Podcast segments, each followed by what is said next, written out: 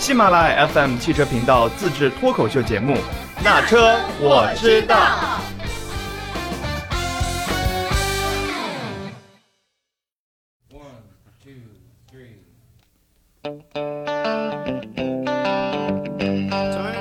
Hello，大家好，欢迎来到那车我知道。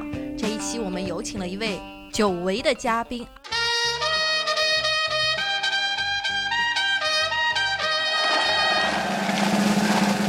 大家好，我是二姐。因为二零二零年也已经过去了，已经二零二一年也向我们走来。那么，嗯，常规节目就是我们要做一期关于二零二零年的一个大事件的一些回顾。因为二零二零年确实发生了很多事情啊，这些事情也是打的车企包括消费者一个措手不及。嗯那我们来一起来看一下二零二零年到底发生了哪些一些值得令人记住的事情。嗯嗯，我们这一期是其实有一个主题的，主题就是辞旧迎新两趴。对汽车行业的辞旧迎新，对对对，我们先来讲辞旧。辞旧第一个就是搞副业，为什么叫辞旧呢？就是告别我们原先正常的一个职业哈，比如说车企原先正常的职业就是造车呗，对吧？对，嗯，那但是现在就是车企在二零二零年年初的时候就开始搞了副业。对，为什么搞副业呢？就是因为大家对被疫情影响到了，那个时候有一些物资的紧缺，比如说口罩、消毒液，对吧？对对，因为当时也是主机厂大面积停产嘛，嗯，然后那个经销商也大规模的停摆，大家都不出门，那么关键零部件也是断供。但是啊，我就特别给咱们的那个车企点个赞哈，就是纷纷的转向，就是五菱汽车啊，包括比亚迪汽车啊、广汽集团等等，纷纷是将生产线改改建转产了口罩、消毒液，就用来缓解这个医疗物资紧缺的一个状况。嗯嗯对的，对，然后相较往常，就是车企会宣传自己的车型动力啊、操控啊这些，因为上半年嘛，大家都知道，基本上上海车展、北京车展前夕，各大车企就已经开始在自己的那个各项产品上已经开始卯足精力要打仗了，对吧？对。那么，二零二零年的上半年，各大厂家都是纷纷开始重视车辆的健康表现啊。他会说，我的车子，比如说像吉利推出了国内首个那个车规级的 CN 九五高效复合空调滤芯。嗯，对的，就说能够隔离那个外面的有毒气体呀、对对对病毒啊什么的。对对对，像什么广汽新能源一些车企发开发了什么紫外线消毒啊和一些嗯高温消毒滤芯这些，还有那个红旗还研发了车载中药中药香氛，嗯就是这种保健技术这些。对对嗯对对对嗯就是一其实些都是搞副业，嗯嗯，大家为了搞副业，其实也是为了应对疫情嘛，因为刚开始。二零二零年初的时候，疫情打得我们措手不及，嗯就是不光是汽车行业，其他的一些行业，他们也在转产嗯生产口罩、消毒液什么的。嗯，那还有因疫情起来的一个新的产业，新的产业是什么呢？就是直播。对，因为因为就是之前就是像我和范范，我们都是做汽车行业的，因为我们觉得就是之前。直播带货可能是一些消费品，就嗯快消品，他们直播带货会比较多。但是因为你想，从二零二零年的一月、二月、三月，大家基本上都在家里待了三到四个月，那个时候其实汽车企业他们也有传播的需求，嗯那他们就纷纷的往这个直播平台上去转战，嗯对啊，包括我嗯们喜马也在喜马上做很多的这个直直播，对，然后你看，先是。就是造车新势力，他们先开始试水的，对蔚来、小鹏、威马，他们跑得比较快一些嗯对他们跑的也比较快。然后紧紧接着就是这个上汽的乘用车呀，嗯然后宝马、东风日产、长城、哈弗这些也纷纷来直播。对那长城的第一场直播其实就是跟那个罗永浩一起直播的，然后其实直播卖车倒是其次，但是对自己的宣传的作用还是蛮大的。对，就营销上面的一个新的案例嘛。对新的嗯案例，然后我这边有一个数据啊，就是二零二零汽车直播生态报告，就是二零二零年前三月的开播量增长是十五倍，嗯。单日最高开播场次超过七千场，哦。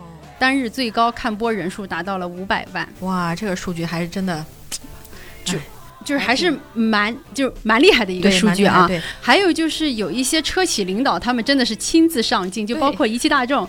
其实一汽大众，就我在我们的印象当中，可能一汽的领导就比较低调嘛。对对，但是他们也为了给自己的汽车产品带货，啊，对他们就前期可能还去接受了一些培训，嗯。就有一些自媒体帮他们培训怎么去做直播，嗯。然后他们也是亲自上镜给自己的汽车来带货，对。还有一些明星的网红也成了这些汽车直播间的一些常客啊。嗯，比如李佳琦，对。啊自带千万流量，然后就是接下那个凯迪拉克这个业务，而且很讨巧，他也不单单是卖车嘛，对他其实就是凯迪拉克的那场直播我还看了，嗯，就是他上市直播也也也帮他们来做了一场直播，对啊，然后他跟他的小助理一起，嗯对，那个时候还有关晓彤。啊也也也一块儿，就是这个东西，就是大家其实喜闻乐见，然后又看到口红一哥，然后为一款很漂亮的车，然后做直播，其实就是话题量也还蛮大的，就当天的话题量就是在全网也还是蛮爆的。对，哎，就是也有那个相关人士说嘛，就是说其实直播这件事情啊。也是已经成为一种趋势了，就是疫情只是说是一个催化剂，就是如果没有疫情的话，其实嗯，过一段时间这个直播这个趋势也是会出现而已啊，它只是提前出现了而已啊。对，嗯其实我觉得现在你包括我的变化就是。可能如果没有这个疫情，我可能也不会通过直播去买东西。但是有了这个疫情，我有的时候也会看一些直播的东西，因为包括我们做汽车这这个行业，有一些发布会没法办了，没法办线下，它只能办线上的直播发布会。那有的时候我其实哎，我觉得这个方式还挺好的，那我就完全可以一边看着直播，然后一边拿着电脑在旁边写稿了。嗯，然后还有就是我在直播的过程当中，有的时候觉得，哎，这个车不错，完完全可以，对吧？现在他如果有有一个那种花一万块钱买三买三万的代金券的话，有的人可能就会通过这个直播就给下个定，嗯，因为包括我前两天也是自己。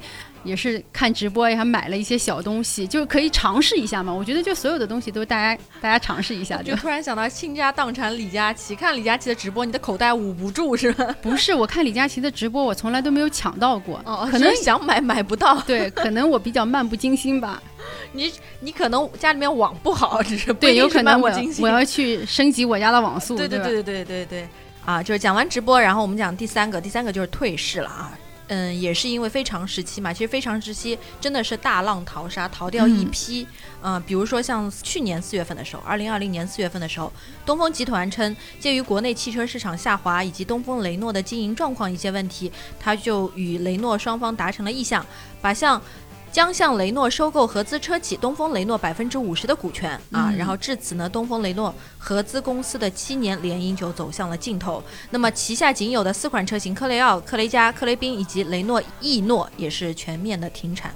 对，其实这个消息应该算是二零二零年初我们听到的第一个汽车退市的一个消息。就这个消息一出来，其实大家还蛮伤感的。但其实，其实伤感归伤感，这其实也是市场竞争的一个趋势嘛，对对吧？你能活得下来，那你肯定活得很好；活不下来，那你只有离开啊这个市场了。对，也没有办法。这其实也没有办法的事情。还有就是，力帆在在八月份的二零二零年八月份的时候，力帆股份他们也发布公告嘛，就是控股股东重重庆力帆控股有限公司。它不能偿清到期的债务，然后他的资产呢也不足以清偿全部的债务，嗯，就是以这个为理由，他又申请破产重组。嗯，对。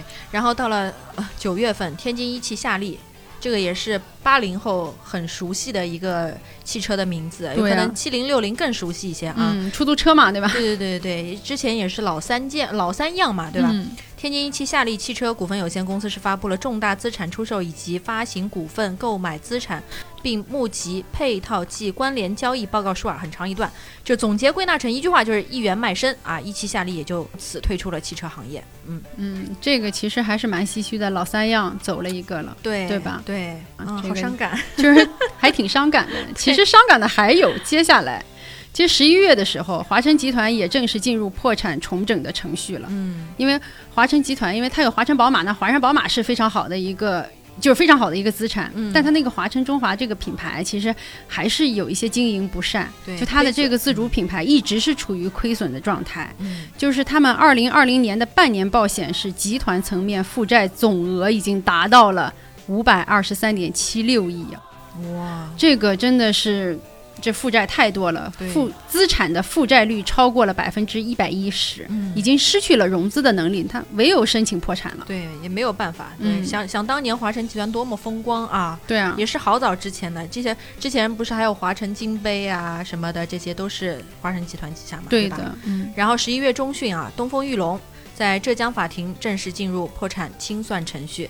然后因为玉龙是台湾的那个车企嘛，对吧？嗯然后有台媒报道，就是说玉龙旗下的纳智捷汽车是退出。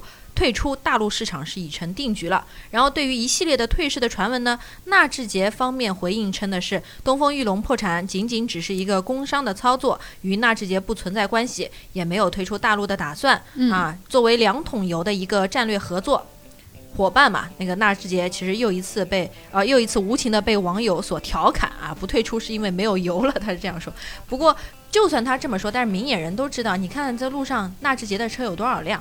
啊嗯，基本上是没了。对，而且就是我之前有一个朋友，他就是纳智捷的车，后售后保养很难做，就很多对零零配件都没法换啊，只能嗯拿其他的剪吧剪吧或者干嘛干嘛，也挺那个啥的，嗯。现在买车其实就是一个很长的一个使用的过程比较长，所以大家在买车的时候一定要擦亮眼睛。嗯，就是你如果觉得这辆车可能它当时卖的价格特别低，你去买了，但是你就要承受它万一退市的你这个后果，嗯，对吧？其实还有一个车企也是在二零二零年年底也申请破产清算了，就是众泰嗯皮尺公司，我们都知道，嗯对吧？大家实现保时捷的愿望就要通过保时泰来满足了，对对对，对，因为他们也是不能清偿到期的债权，嗯也是资不抵债。所以就申请破产清算，嗯就是我觉得，就是中国的车企，你看现在长城啊、吉利，他们为什么发展那么好？因为他们自主研发的好，有自己的技术。像像众泰，就是它就是皮尺公司，它没有自己的这个核心的竞争力，所以也会走到这一步，其实也不足为奇。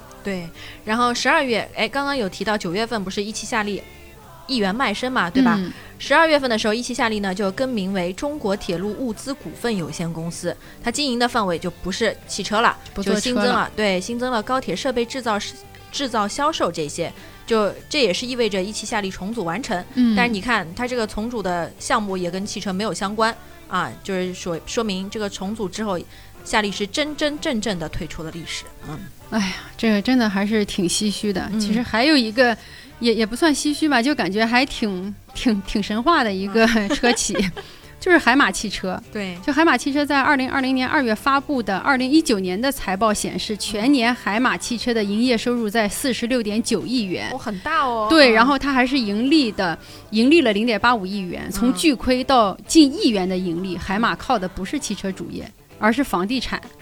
哦就因为二零一九年海马汽车分两批次以一点六亿元的价格出售了旗下的三百四十四套房产，从而一举扭转乾坤。那我突然就想到了一个故事啊，就是之前有一家创业公司，他们快要倒闭了，然后那个阿姨呢，因为他们有一个打扫卫生的阿姨，就觉得这个创业公司特别好，然后跟这些小伙伴也都特别好。那阿姨怎么办？阿姨就把说，我卖一套房子吧，来给你们注资。哇，你看房地产多厉害！是，哎，说到房地产，大家肯定会想到恒大集团，对不对？哇，也是一个很牛的集团。很牛的集团在二零二零年八月三十号，哎，恒大一下子在发布会上一口气发布了六款车嗯，壳，壳 车壳，壳，对对对对。嗯然后名字是恒驰一到六，然后涵盖了轿车、SUV、MPV 及跨界车型。我当时看到的时候，其实是在央视的广告上看到的。对啊，我也是看到央视的广，不光央视的广告，各个卫视的广告，对对对对对，我还看到了啊，凤凰卫视的广告也有，啊，就就特别神奇，特别神奇。嗯然后我还在调侃呢，我说：“哎呀，这车能开吗啊，对对对，？”结果是壳。结果是壳，对。然后后来呢，呃，因为就是那个坊间不是传闻很多嘛，后来呢，恒驰一的内饰路试消息就被传出来了、啊，嗯就是似乎在给大家证明啊，我是真的在造车，不是 PPT 造车。但是呢，此前一份调查通知又让那个恒大汽车股价连跌两天嘛，后来路时消息回来之后，就股价又涨了，又回涨了。嗯，不过恒驰一就是就是很多媒体人也说，就居然错误的装备了一套马牌的 SUV 轮胎，然后呢。更为离谱的是，它的 inside 的这个标识朝外显示这套轮胎还装反了。反正就是我感觉，二零二一年可以继续吃恒驰的瓜，因为他们说可能是把一个车的车模，不不不是那个模人的模特啊，就是那个模，然后给搬到了这边，而且还给装反了，就觉得这个造车也太不专业了。但是人家恒大有钱呀。有，钱呀，对啊，我可以买买技术呀，对对啊我可以买套设计子？对对对我我卖一套房产啊，嗯，我可以卖一个楼盘，对吧？对我个车就造起来了。对对，你看海马不就是这样子嘛？对吧？卖房产，然后拯救汽车企业，对。啊，这也是呃叫叫什么曲线救国是吧？对，曲线救国。然后好，我们讲完了这个退市，然后就来讲新了啊，嗯辞辞完旧之后来迎新，新什么呢？新技术。就是二零二零年的时候，尤其是自主品牌，它是在核心技术方面贡献了非常亮眼的成绩。嗯啊，比如说我们着重讲三个吧，我先讲第一个啊，比亚迪。三月份的时候，比亚迪刀片电池横空出世啊，就是因为刀片电池是汇集了比亚迪技术之大成。大家都知道，比亚迪就是电动车方面走得比较快嘛。对那，么刀片电池呢，它体积小，使用寿命长，安全性能高，续航持久。就等于是把电动车之前一直被诟病的那些弊端，就所谓是有了一个比较好的一个解决方式。比如说，它现在搭载刀片电池的汉 EV，最长续航是可以达到了六百零五公里，嗯百公里加速只有三点九秒嘛。然后九呃七月份的时候，成都车展上，比亚迪那个叫福迪动力嘛，发布了全新的燃油动力品牌叫骁宇，然后及其首款1.5 Ti 的高功率发动机，这也是比亚迪全新开发的第三代发动机。啊，然后十一月份，比亚迪又公布了其主打的超低油耗的 DMI 超级混动技术，并且同期也推出了搭载 DMI 超级混动技术的核心部件，就是霄云插混专用的1.5升高效发动机。嗯，你就你就感觉就是一路都是在推出一些新的技术嘛。对，然后那个呃，这个发动机就是满油满电状况下，续航可以超过一千公里。嗯，你看自主品牌，他们其实都是在发展自己的新技术，对对吧？核心的技术，有了核心的技术，你才能走得更长久。那这里又要说一个长城汽车，就是长城汽车真的，二零二零年长城汽车真的就是一系列的神操作，而且我就最忙的品牌就是它了对，。一直在参加他们的发布会，对啊各种的啊。你从七月开始，七月的时候其实疫疫情趋缓，然后好多的这个车企都开始做线下活动了。嗯那个时候，长城就连发三大平台：坦克、柠檬两大造车平台，还有咖啡智能技术平台。嗯那可能不熟悉汽车的小伙伴可能觉得，哎，长城汽车你这是要往饮食公司去做吗？其实不是，他们发用。这个大家通俗易懂的名称去命名它的技术品牌，其实就是让消费者更好的去接受。对，嗯更好的去理解，更好的去理解，而且呢，就是他们也是想从传统的造车的这个主机厂，他们也要转型科技公司，嗯，对吧？科技公司嘛，就要与时俱进来，对吧？对对对，嗯，到十一月的时候，其实长城汽车不光发布这些造车平台，它还有自己的新的动力总成，嗯，就是他们包括 GW 四 N 二零发动机，还有全球首款横置的九速湿式双离合变速器。九 DCT 变速器，还有九 HDCT 变速器，还有一个三合一的电驱动总成，他们正正式的下线。嗯，而且这些发动机的，就是它的这个不光是热效率、功率，还有扭矩都是特别厉害的。嗯就是它有了这个核心的发动机的技术，那它再去生产这些汽车的话，对长城来说，就是它的核心竞争力会更强。十二月的时候，长城的柠檬混动的 DHT 全球首发，就是这个混动系统，它又有这种混合动力，又有插混动力，两个动力的架构，嗯而且还有三套的动力总成。然后他们官方表示，就是它的混合动力的这个 SUV 的综合油耗能够到四点六升。嗯然后 PHEV 的架构能够带来两百公里的纯电的续航能力。哦，那还挺就插混的车，它有两百公里的纯电续航已经很不错了，对对对，往年只有三十公里，五十公里已经很不错，对啊。对对对，嗯。然后那呃，就是讲完长城，我们来讲传奇啊。今年北京车展，北京车展是九月，九月的时候，对九月的北京车展，因为四月大家还在还在家里呢。对对，广汽传祺是正式发布了巨浪动力啊！这个巨浪动力不仅仅是包含传统的一个燃油发动机，还包括混合动力专用的发动机、传统变速箱以及混合动力变速箱。嗯然后目前呢，巨浪动力是拥有第三代 1.5T GDI、2.0T GDI 的发动机，还有第四代的2.0 ATK 发动机三款发动机。这三款发动机的热效率也是很高。然后呃，变速箱方面呢是自主研发了七档 WDCT 湿式双离合变速箱，就是嗯。而且有，就未来还有望由七档升为九档，就是嗯进一步也是提升了一个传动、传动比的一个范围和优化传动效率。就是，嗯，就大家可以看到，咱们自主品牌的一个造车实力也是在，真的是快速向前提升啊。嗯，对，因为就是车企有钱了，他也有嗯这个研发的能力，所以实力了他就会嗯把这些技术都做得特别特别的好。对，就是我可以完全就是就是咱们也不是说吹嘘自主品牌有多好，就现在自主品牌的这个车型的这个动力的系统，完全可以媲美一些合资的公司，对。对吧？还有一些一些进口的车企。那么新技术就先讲到这儿，然后咱们来讲一讲二零二零年的新政啊。嗯，新政第一个就是年初的时候，国家十一部委出台相关政策。什么政策呢？就是支持未来自动驾驶汽车在特定环境下的市场化应用。随后呢，各地方的政府也积极响应，像什么长沙呀、广州呀、北京，也陆续颁发了开放道路的全无人驾驶路测的许可证书。嗯，然后上半年的时候呢，工信部还发布了汽车驾驶自动化分级，就是推荐性国家标准获准通过嘛。这也意味了中国将正式拥有自己的自动驾驶汽车的一个分级标准。啊，就是不像说是国外的那种 L 一、L1 L 二了，我们有啊自己的，比如说 C 一、C 二、C 三的，对吧？对对对，嗯，就是这样子的。嗯其实自动驾驶怎么说也是汽车，呃科技发展的一个必经之路嘛，对吧？嗯就是我们朝着那个方向去发展的。嗯但是呢，就是嗯、在自动驾驶还未实现之前，大家还是要开车上路。开车上路吗，肯定要买保险。对，对啊，然后银保监会其实也发布了一个车险综合改革的指导意见，嗯就是在那个呃年初的时候，其实他们大致的总结一下，就是交强险就是可以最高可以打五折，就是你可能是你的，如果你一年不犯法、不犯错，对吧？嗯没有违反交规，那我就可以给你打个五折。其实这对于驾驶员来说是一个很好的促进呀，就我要争当。没有零交通事故、零零叫什么零违规的驾驶员，嗯，对嗯对对，还有就是，万一你如果啊有有一点点违规，那交强险可能赔付的额度就会上升，嗯，对吧？而且就是第三者赔付的额度已经提升到可以提升到一千万元。嗯，其实这个对于一些，就是之前我们又说啊，你看到这些车什么劳斯莱斯、宾利，离它远点儿，别撞啊，这个东西其实对于就是开。就可能说是对于老百姓来说是最大的保护了，我觉得是。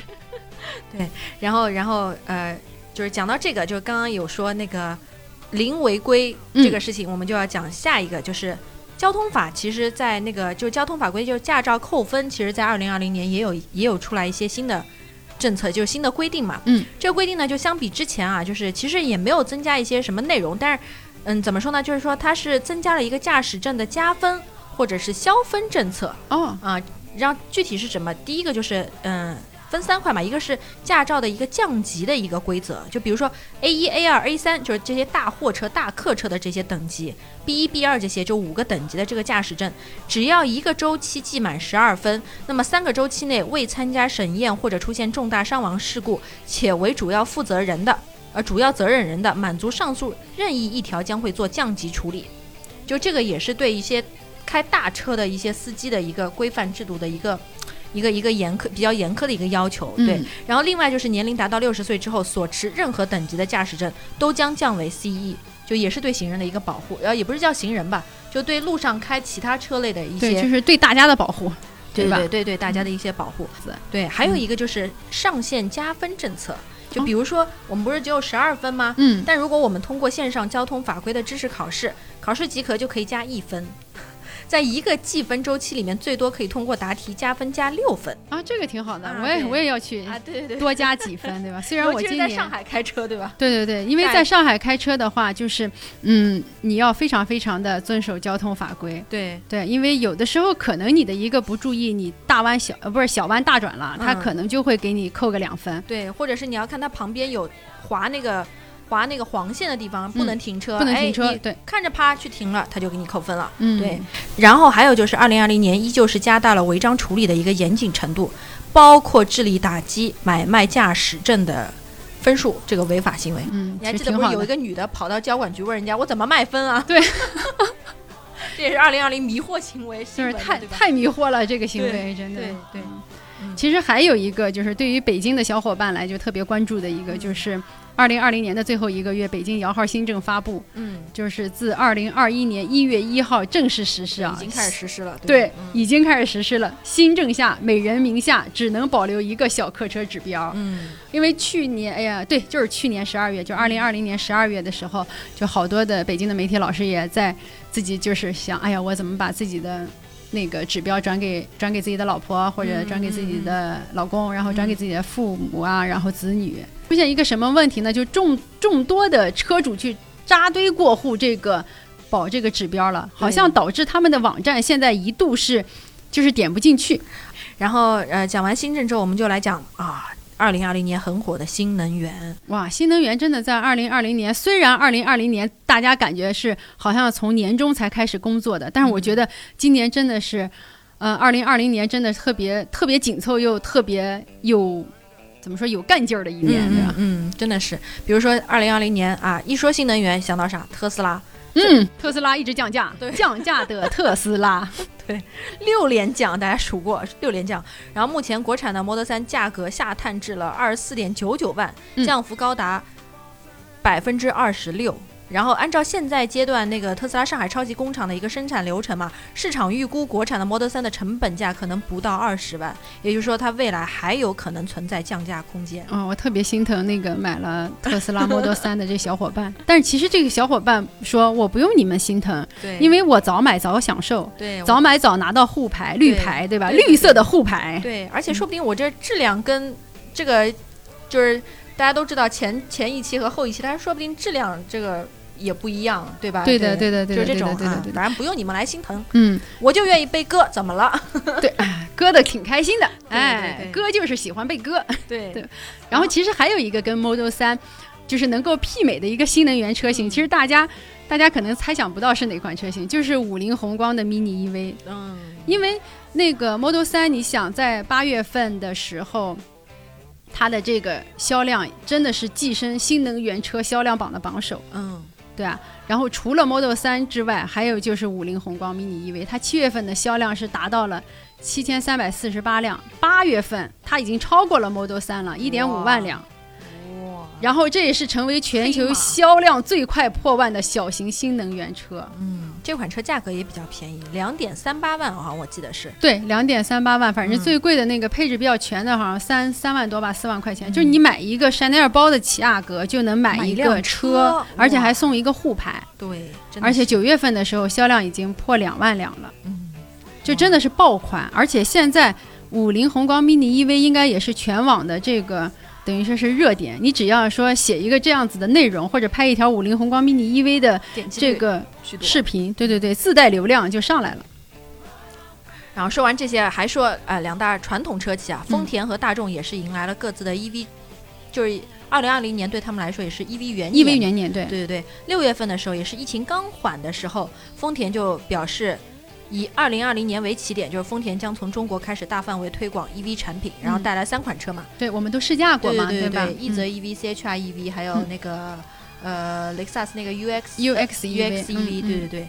然后呢，呃，而且就是二零二零年的这个 EV 是丰田，它不是说我拍脑袋推的，它是集数十年的一个电动化的技术集这个大成啊，从嗯。技术成熟度上来说是一个新的开始。嗯，对，大众其实也是在开启电动化的进程嘛。然后嗯大众的那两款的纯电 SUV，然后一汽大众叫 ID 4 Cross，然后上汽大众叫 ID 4 X，然后嗯他们是在。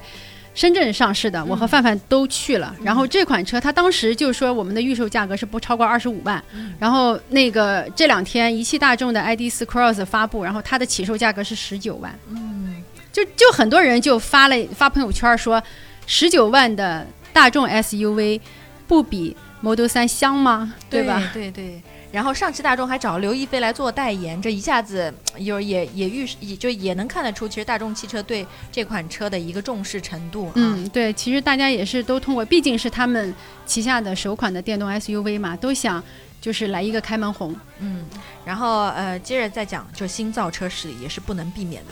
嗯，就是其实二零二零年呢，新造车势力你你可以很明显的发现它是两极分化，要么死，要么活得非常好。要么活得非常好啊。你看，比如说，你看人家未来，嗯，未来现在那个股价蹭蹭的往上涨，对吧？对对对，你看就是呃，你看赛麟，赛麟汽车上海分公司年初的时候就被查封了嘛，嗯对那个时候真的是也是刷屏朋友圈儿，对，就然后拜腾被曝烧光八十四亿，造不出量产车，嗯，然后就目前也是全面进入了一个停工停产的阶段。嗯，还有什么长江汽车、前途汽车、基基点啊，这些都也是曝光欠薪啊、嗯欠款啊、集中裁员这些对。嗯，还有就是，博俊也宣布嗯造车，宣布放弃造车，我就不造车了，然后就另谋出路。对，然后那个在年初说烧光八十四亿造不出量产车的拜腾呢，就在十月份的时候又开始重启，对，但这个重启就可能他又拉了一笔风头。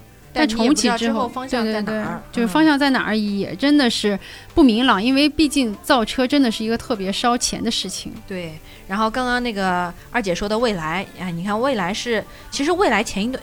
之前一段时间也是快死的那种感觉，就是给人的感觉，对对对，就是特别不好啊、嗯对，不太好。但是后来呢，获得国资百亿救急啊，然后股价飙到了四十四美元，这十二月二十八号的那个数据。嗯，然后，然后就一下子就活过来了。对然后小鹏汽车和理想是分别获得来自阿里巴巴和美团的融资之后，先后在七月三十一号到呃，还有一个是八月二十八号是赴纽交所挂牌上市嘛。嗯最高市值也分别达到了五百一十九点四亿美元和三百六十五亿美元。嗯然后还有一个威马，威马也是那个新势力造车的，也上快也算是快游上岸的，融资一百亿元，然后也即将在二零二一年初登陆科创板。嗯，就是另外呢还有两个，就是华为和苹果。哦，也是新新造车势力。对，也算新。他如果造车也是新势力嘛，虽然他们是在手机行业是老大，对吧？对两个老老大，然后他们造车肯定是新势力。对，八月十四号的时候，华为公布了他们华为的鸿蒙车载系统，嗯然后鸿蒙座舱操作系统 HOS、智能驾驶操作系统 AOS 和智智能车控操作系统 VOS。嗯，两个月之后，华为又发布了智能汽车的解决方案新品牌，叫 Hi，就挺嗨。就包括智能座舱、智能驾驶啊、智能网联、电动啊，就是这些。然后其实帮助车厂快速开发智能汽车。其实它发布了这个系统之后，其实就是帮助一些呃新势力造车，然后开发智能汽车的。他自己造不造车，这个还没有新闻发布出来，他们到底要不要造车？当然，他们要造车也是很简单的，嗯，对对吧？因为毕竟他有钱又有技术，对对，而且他也是大龙头企业嘛，就那种感觉，，真的是大龙头。嗯。然后到了去年年底，就是二零二零年年底的时候，苹果是向和大、茂联、KY、和勤、富田等一些台湾的汽车零部件厂商是提出了一个备货的要求，哦然后并将相关的厂商列入了首波供应链。嗯然后呢，呃，关键的这些供应链厂商也已经证实，就是说苹果计划在今年，就是二零二一年九月是发布首款 Apple Car。比原先规划至少提前了两年时间、嗯。啊，就说明它的新造这个造车造车的这个速度加快了，甚至呢，Apple Car 的这个原型车也已经在美国的加州上路测试了。嗯。啊、但是因因为因那个 Apple Car 的那个备货需求嘛，然后和大和茂联这些大厂已经全面爆单。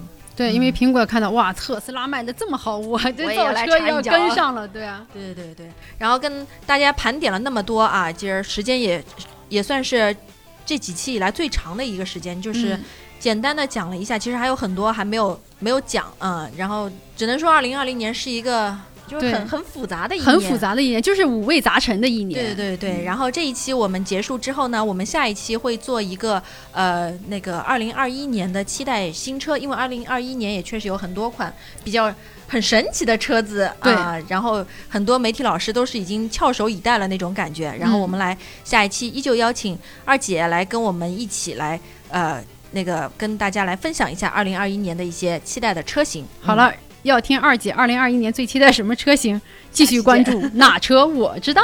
嗯，好，那我们下期节目再见喽，拜拜，拜拜。